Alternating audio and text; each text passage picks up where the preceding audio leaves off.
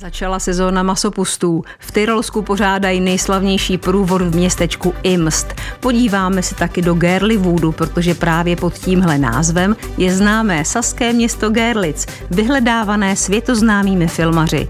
Na jihu Francie u středozemního moře vyjedeme do výšky 30 metrů a společně vyhlédneme z majáku v městečku Palavas Leflo. Můžete se těšit na plameňáky a taky na hodiny, na spoustu hodin. Voňavé dřevo a čas naplňují celé přízemí domu, kde skladatel Antonín Dvořák trávil v roce 1893 své první prázdniny v Americe. Reportáže zahraničních zpravodajů.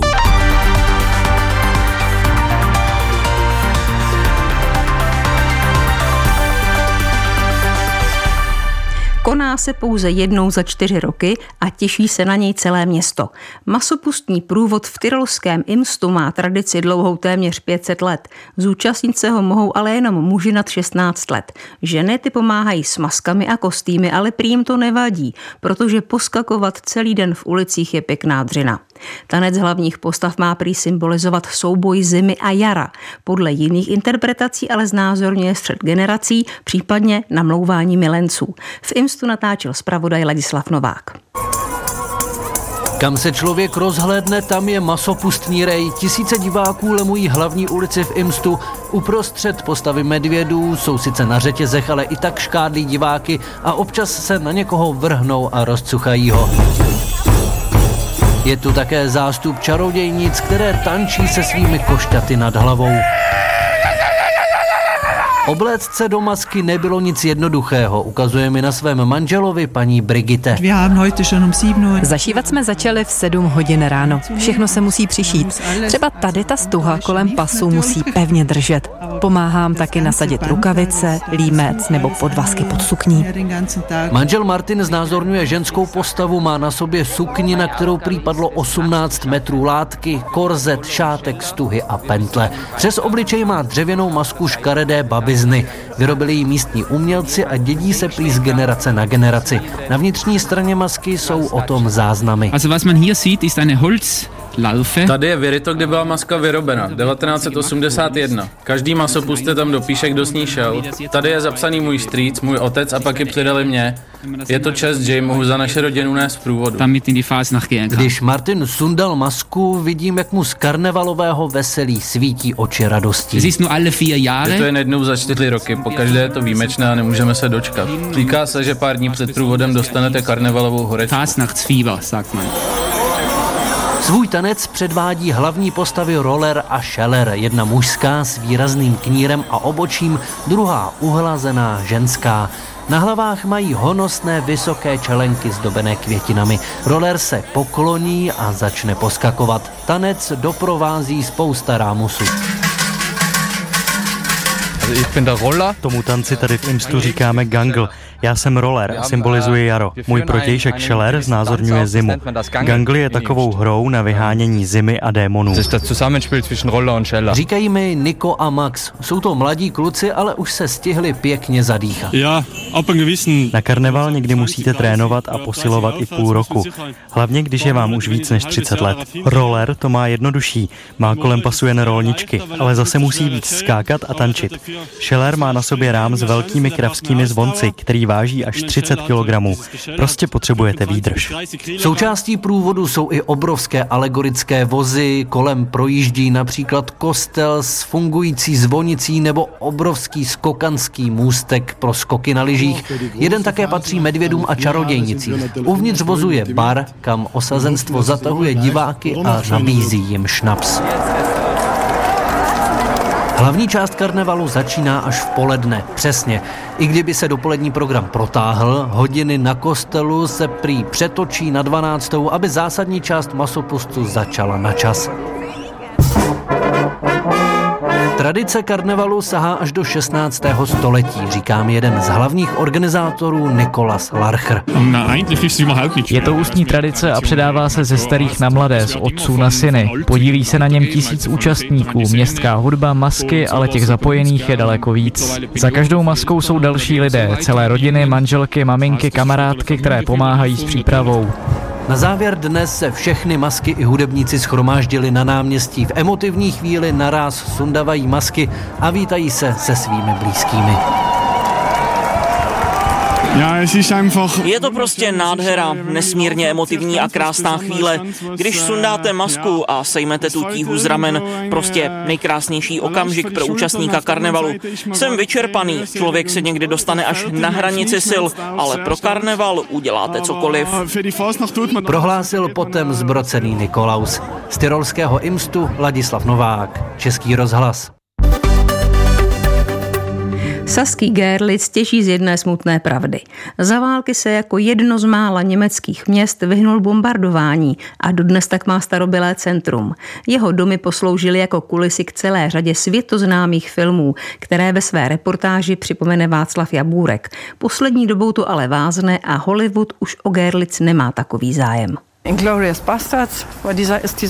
Na tomhle náměstí se natáčela třeba přestřelka v hanebných panchartech. Nad námi se tyčí radniční věž, na které byl herec Daniel Brill a bojoval s vojáky tady dole. V některých záběrech je vidět i místní kašna, ve které na konci plavou figuríny mrtvol. Jen pro připomenutí, to je ten falešný propagandistický film. Popisuje Kerstin Gozevičová, která pro město pracuje jako taková spojka s filmaři. Jen kousek od Kašny se natáčel třeba i Grand Hotel Budapešť anebo předčítač s Kate Winsletovou. Éra amerických velkoprodukcí teď ale v Gerlicu načas skončila. Nedávná stávka herců ve Spojených státech má pořád do zvuky. Naše zpřátelené studio Babelsberg taky nově koupili američané a nějak se omezila spolupráce s naším městem. Takže teď se tu už dlouho netočilo nic moc velkého. Do Gerlicu mezi tím jezdí hlavně němečtí filmaři. I ti ale některé velké produkce dělají jinde. Třeba Oscarový snímek na západní frontě Klid se skoro celý natáčel v Česku. Podle Gozevičové se ale každá lokace hodí na něco jiného a tak se to nedá hned považovat za konkurenci. Naopak snažíme se utužit vztahy i s Prahou. Poslední dobou se angažujeme třeba na Jihlavském filmovém festivalu. Loni jsme sklidili celkem slibnou odezvu. Rádi bychom nalákali i české producenty. Uvidíme, jak se to vyvine. V tomhle máme jasno. Je jedno, jestli se ozve nějaká malá nebo obří produkce. Každému nabízíme tu samou podporu. Malebné saské město tak čeká na lepší časy, na novou šanci, kterou prý nehodlá promarnit. Filmovému průmyslu už předtím uškodila pandemie a teď k tomu ty stávky. Ale co se týče nás, máme už dost zkušeností z mezinárodního pole, takže bude jednoduché to pak celé spustit zase na novo. Jsme připraveni, teď to ale není na nás, musí k nám přijít nějaký zájemce. Kerestin Gozevičová osobně přihlížela celé řadě natáčení, včetně některých světoznámých snímků. Pro většinu místních jsou s tím vším spojené hezké vzpomínky a filmové štáby tak naráží na nevraživost, jen naprosto vzácně. Není to vůbec špatné. Dokonce i když se kvůli natáčení uzavře celé centrum, tak to místní ani neřeší. Spíš je to těžší a často se angažují, ať už třeba jako dodavatelé nebo komparzisté. Má to tady širokou podporu. Filmaři mají často zájem třeba o ulici Hospitalstraße. Když se tam provádí čištění a objeví se tam tabulka s prozbou, aby si všichni přeparkovali auta, tak tam vždycky nějaké zůstane. Ale jakmile je tam cedulka s nápisem natáčení, tak odjedou úplně všechna.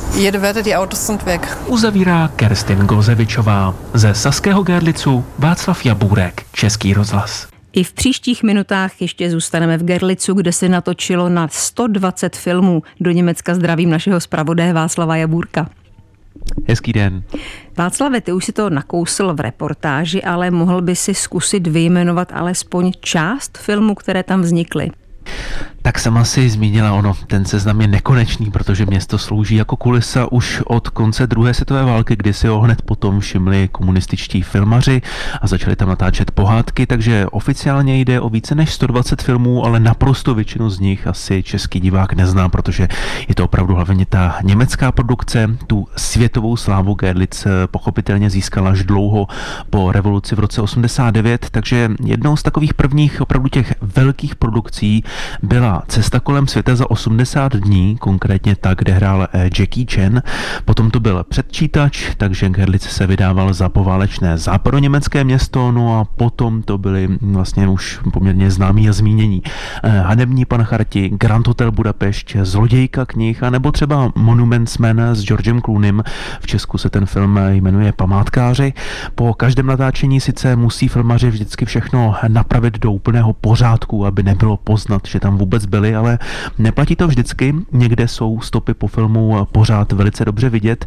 Třeba hned kousek od hlavního náměstí je jedna dlouhá cihlová zeď, kde je do dneška obří bílý nápis Volte Telmana. Tady pro kontext to je jako kdyby někde v Česku byl do dneška slogan Volte Gottwalda. No je to pozůstatek z 80. let, kdy se vlastně v NDR i v Československu dělo to samé. Filmáři zkrátka natáčeli výpravné seriály o komunistických předácích ze začátku minulého století. Součást kulis byla právě i ta cihlová zeď a ten nápis tam nejdřív prostě jen tak zůstal, když filmaři odjeli, ale nakonec se rozhodlo, že se tam nechá navždycky jako takové memento. Dokonce o něj teď musí pečovat i zahraniční filmaři, takže třeba Wes Anderson přímo u té zdi, když natáčel svůj Grand Hotel Budapešť, tak ten nápis se musel opatrně překrýt nějakou další vrstvou, aby se to pak mohlo vrátit do původního stavu a byl tam opět předvolební slogan někdy z Výmarské republiky, který hlásá podporu komunistické straně. I když tedy je to všechno napodobenina, jak už to u filmu bývá, ten slogan se tam eh, nakreslil až v roce 1985, tedy 40 let potom, co Telman zemřel v koncentračním táboře Buchenwald. Pokud vezmeme k úvahu, že existují taky lidi, které nezajímají filmové lokace, je v Gerlicu něco k vidění i pro ně? Tak jednak je tam, ale tím se vlastně vracíme bohužel zase k těm eh, filmovým eh, lokacím. Je tam mimořádně krásné nádraží, respektive jeho vstupní hala, ale natáčela se tam zlodějka knih, ovšem to můžeme klidně pominout. Nic ale nepřekoná samotné centrum, které je i bez vší té filmové historie a všech těch rohů, kde jsou zmíněné filmy, které se tam natáčely, tak stejně to centrum výjimečné.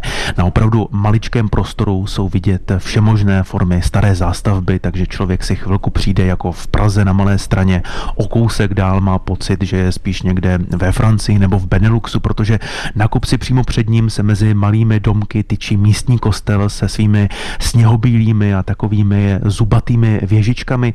No a pár kroků později zase stojíte před tovární zástavbou ze začátku minulého století, prostě takovými typickými cihlovými budovami. Takže ona je to opravdu spíš taková exkurze, jak by mohla vypadat i jiná německá města, kdyby nebyla válka, protože všude jinde se po bombardování obnovilo jen pár historických věcí, začínalo se úplně na novo, třeba Drážďany, to je v podstatě všechno postaveno až v 90. letech. No a třeba v Kýlu tam se s opravami starých domů ani neobtěžovali. V Gerlicu je vedle toho taky muzeum o sleské historii, protože do toho historického regionu spadal právě i Zhořelec. No a expozice se tak snaží přiblížit, co si vlastně máme pod eh, slovem Slesko představit, protože když se zeptáme Čecha, Poláka nebo Němce, tak od každého uslyšíme úplně jinou odpověď. No a na co zkrátka nemůžeme zapomenout, bavíme se tady o dvojměstí. Až do roku 45 byl Gerlitz samostatné město, co bylo na obou eh, stranách řeky Lužická Nisa, jenže pak se posunuly hranice Polska a teď už je německá jen ta část na levém břehu, zatímco na pravém se to jmenuje Zgořelec. Mluvíme tedy o městě, kde je kousek na jednom břehu německý, kousek na druhém břehu polský. Jaké je to být v takovém městě? Tak ono je hezké sledovat, že tam panuje taková mm, příjemná symbioza, sice nemůžeme se ani teď, 30 let po revoluci, eh, vyhnout takovým stereotypům, takže ano, přiznávám, Němci jezdí poměrně často nakupovat do polských supermarketů a hlavně tam v obrovském množství tankují a to neplatí jenom o lidech z Gerlicu, ale v podstatě o všech sasech z okolí. Taky Poláci se tomu přizpůsobili, vlastně obchody jsou často i německojazyčné, hlavně trafiky, to je taky další oblíbený sortiment z německé strany, ale přece jenom ono už se to trošku mění.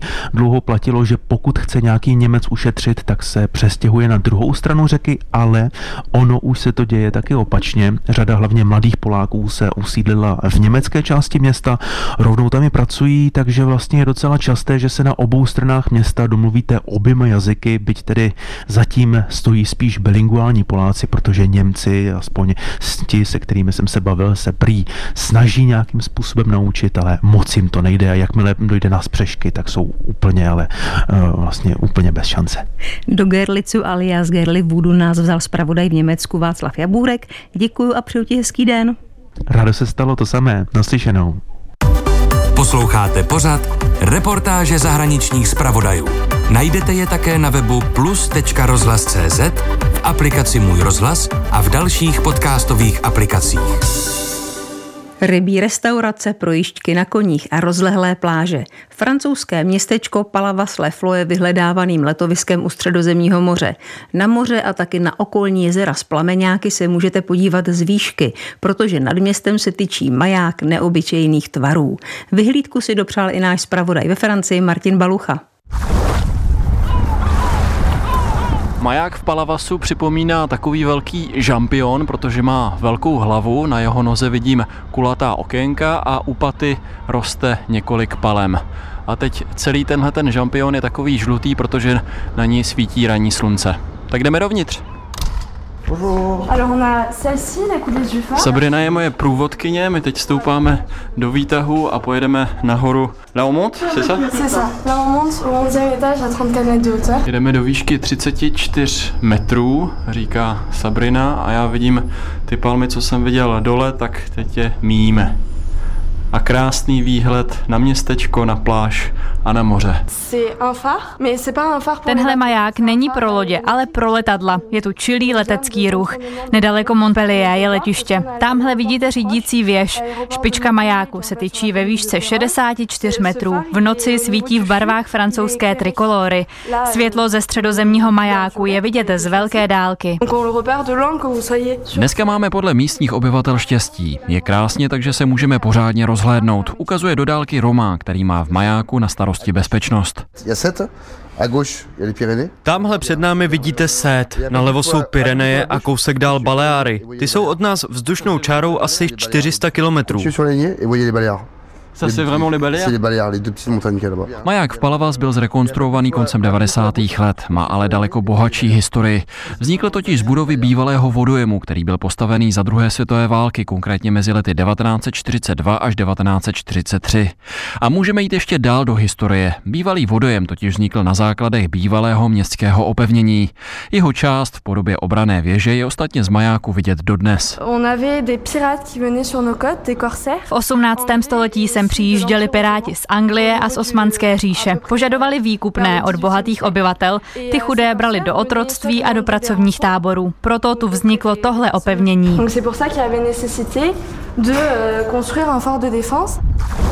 Historie městečka Palavas je úzce spjatá s rybařením a taky s turismem. Aby tu ale lidé mohli odpočívat u moře, tak bylo nejdřív potřeba vysušit přilehlé bažiny. Všude kolem bývaly bažiny a rybníky. Všechno bylo potřeba vysušit. Byly to velmi namáhavé práce. Na některých místech vznikly hráze a taky kanály, které odvádí vodu do moře. V 60. letech tady vznikly prázdninové rezorty. Městečko Palavas se postupně stalo vyhledávaným milovanou lokalitou bohatých obyvatel z Montpellier, kteří k moři přijížděli vlakem a ve městě si začali stavět luxusní vily. Turisty, kteří dřív mířili spíš do Itálie nebo Španělska, začala lákat i okolní města. Dnes sem přijíždějí nejen francouzi, ale třeba taky Němci za mořem, plážemi, neobyčejnou a divokou přírodou. V sladkoslaných rybnících totiž je na 100 tisíc plameňáků. Dřív plameňáci odlítali do severní Afriky, kde je tepleji. Vzhledem k tomu, že už tu jsou zimy mírnější, horší, tak zůstávají po většinu roku tady. Dlouhodobé změny počasí neznamenají pro Palavas jen celoroční výskyt plameňáků, ale taky obavy ze zvedání hladiny moře. Poslední větší záplavy jsme tu měli v 70. letech. Vypadá to ale, že by podobných fenoménů mohlo přibývat. Odborníci varují před růstem hladiny moře tady v Palavas. Někteří mluví o pár centimetrech, jiní až o metru v roce 2050. Tohle by byl pro Palavas katastrofický scénář. Městečko na jihu Francie se snaží chránit jak může, například pomocí důmyslného systému hrází. Z francouzského Palavas Leflo Martin Balucha, Český rozhlas. Desítky rozmanitých dřevěných hodin, některé i s pohyblivými postavami a reliéfy, takové malé orloje, vznikaly postupně 45 let v dílně dvou bratrů, potomků českých přistěhovalců v městečku Spillville ve státě Iowa. Bratři Frank a Joseph Bílí je vyřezávali pro své potěšení a ne na prodej, proto je měli nejdřív doma a když už se tam nevešli, postavili pro ně zvláštní stodolu. Dneska jsou všechny tyhle hodiny v domě, kde strávil první americké prázdniny skladatel Antonín Dvořák. Do sálu plného zvuku se podíval náš zpravodaj ve Spojených státech Pavel Novák. Jsme ve Spillville v Ajově, v domě, kde na hlavní ulici bydlel v době svých prázdnin v roce 1893 Antonín Dvořák se svou rodinou, ale na tom domě je napsáno Bílý Clocks, proč to tak je, to ví paní Susana Kraft. The Bealey brothers were farmers, that was their occupation. Bratři František a Josef Bílý nebyli řezbáři, nebyli to ani hodináři, byli to farmáři, ale když jim bylo kolem 30, tak zkrátka jenom tak ze záliby, ze zájmu začali stavět hodiny. A to hodiny dost velké, obrovské, vlastně skříňové hodiny, některé byly vysoké až 3 metry. Ředitelka muzea hodin bratrů Bílých Suzana Kraft všechny hodiny zná a ví, kam sáhnout, aby spustila hrací mechanismus. Na jedněch dokonce defilují svatí apoštolové podobně jako na pražském Orloji. Hodiny na něj také přímo odkazují. Bratři Bílí ale ani pražskou radnici, ani jiné budovy znázorněné na dalších hodinách nikdy osobně neviděli. Celý život se pohybovali jen v okruhu asi 50 kilometrů kolem Spilville. Hodně ale četli noviny a knihy. Znalosti o vzdáleném světě tak měli.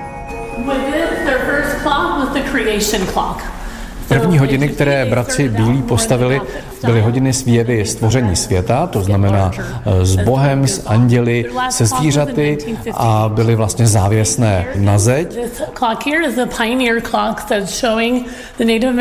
Další hodiny už byly skříňové, aby se do nich vešly hrací strojky a také různé mechanismy, které pohybovaly vyřezávanými figurkami, které sehrávaly krátká představení, když začaly hodiny odbíjet. Velmi propracované jsou třeba hodiny věnované prvním přistěhovalcům přistěhovalcům, kteří osidlovali nový kontinent. Hodiny amerických průkopníků mají 57 panelů, které bratři Bílí očíslovali, takže je to něco jako kniha umístěná na hodinách. Jsou na nich i vlastenecké symboly a na vršku ukázky různých architektonických stylů. Pracovali na těchto hodinách čtyři roky a považovali je za svůj mistrovský kousek.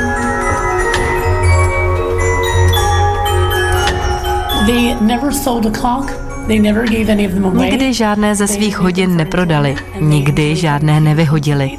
Vyráběli si je pro radost. Těšilo je, když si je lidé přicházeli prohlížet. Za hodiny z výjevy amerických průkopníků nabízel bratrům Bílým majitel továrny na auta Henry Ford milion dolarů. Chtěli dát do svého muzea ve státě Michigan, ale oni řekli, ne, děkujeme. Jeho nabídku prostě nepřijali.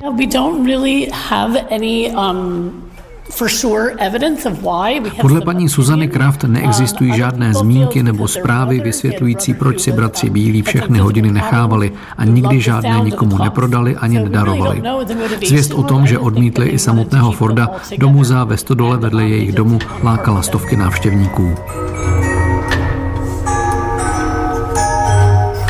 But we do know, and their simple lifestyle was that Michael Klimeš, který se stará o expozici Antonína Dvořáka ve stejném domě, kde jsou vystavené i hodiny bratrů Bílých, vypráví, že staří mládenci žili velmi nekomplikovaným životem. Ví se o nich, že každý den odpoledne zašel jeden z bratrů do místní hospody pro dvě piva, která pak doma u svých hodin Frank a Joseph společně vypili. Nikdy se neoženili a jejich hodiny tak možná byly jejich jedinou životní láskou. Z Ajovy Pavel Novák, Český rozhlas. Reportáž plná tikání, cinkotu a odbíjení času byla poslední z dnešního vydání. Příjemný poslech dalších pořadů Českého rozhlasu Plus přeje Jitka Malá.